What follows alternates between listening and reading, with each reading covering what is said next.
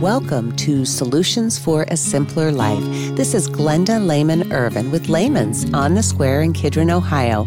We're glad you've joined us. Today we are here with Obi Geiser, the son of local organic gardener Karen Geiser. Obi, tell me how old you are and where you live. I am 10 years old and I live on a farm about a mile out from here. So you live not far at all from the store. Okay. You often join your mother when she does product demonstrations here. Tell me about some of the people you have met and the journal that you keep.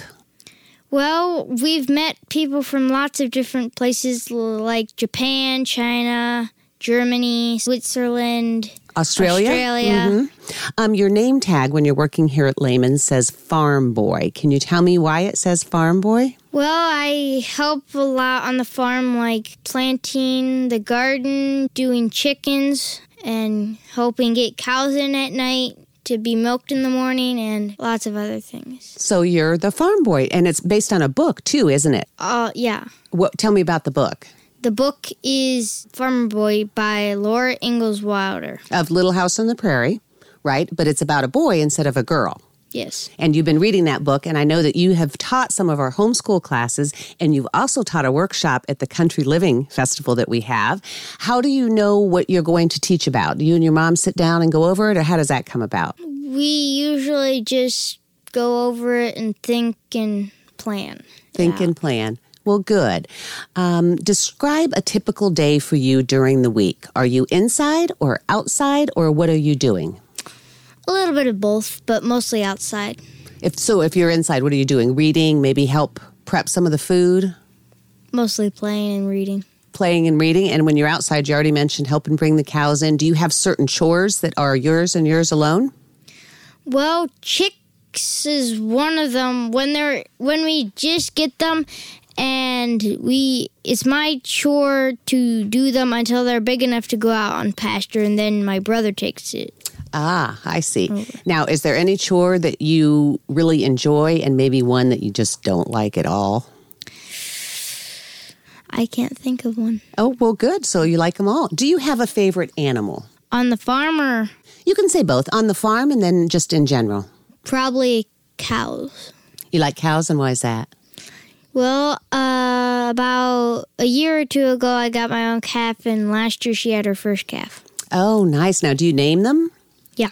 What are their names? So my cow is Tansy, and her calf is Raspberry. Raspberry. That's nice. And then you said outside of the farm, what is your favorite animal? Buffalo.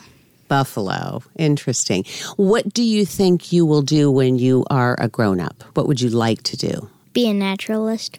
Be a naturalist, like work on in a park, like a conservation officer kind of thing? Sort of. Yeah, and I know you're really interested in well, you're interested in lots of things, but you were telling me one time about butterflies and how to attract butterflies. When you walked into here today, you had a funny little thing on a stick. Tell me about that.